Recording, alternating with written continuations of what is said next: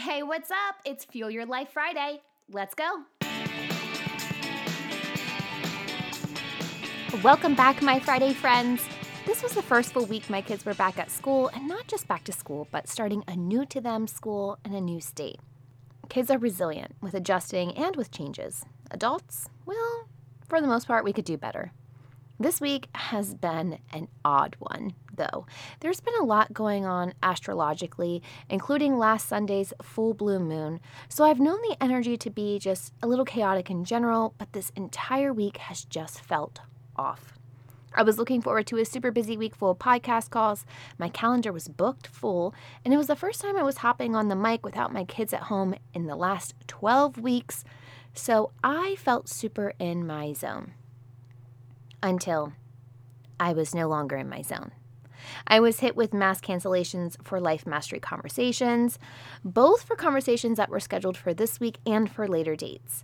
There were six in total, which may not feel big, but that's essentially six weeks of planned content that's no longer there.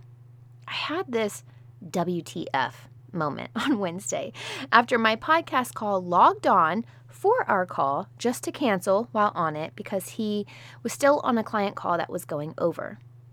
My WTF moment wasn't because he canceled, but that he was my sixth cancellation. I immediately called my friend and mentor Sheryl Turner to ask, Is it the energy?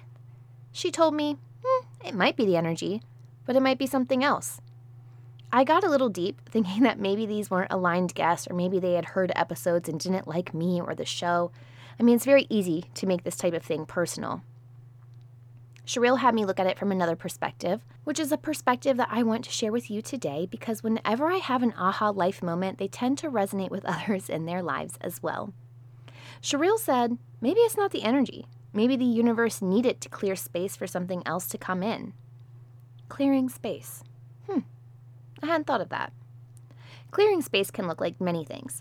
Perhaps it's for a more aligned guest to come in, or perhaps my own energy needed to be preserved so that I could be prepared for an unknown life event or work task.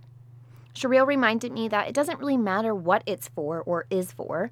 The important thing to focus on is that when one thing is released or taken off our calendar, it's so that we can hold space for something new to come in. We don't always get to dictate how life goes. But when we surrender to the flow and detach our emotions from the facts, it allows us to see the space as a blessing and not a curse.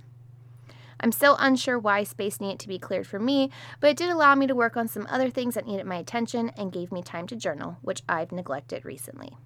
It felt good for my soul, and if that's all it was for, then that's fine by me. So, next time something you've been looking forward to gets canceled, or maybe you have a week like mine where seemingly everything gets canceled, take a step back and acknowledge that space is being cleared for a reason, even if that reason isn't clear yet.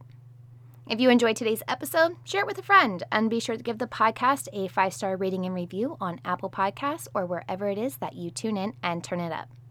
I'm back on Wednesday for another life mastery conversation, but until then, remember every level of life is an opportunity to grow. Be well, my friend.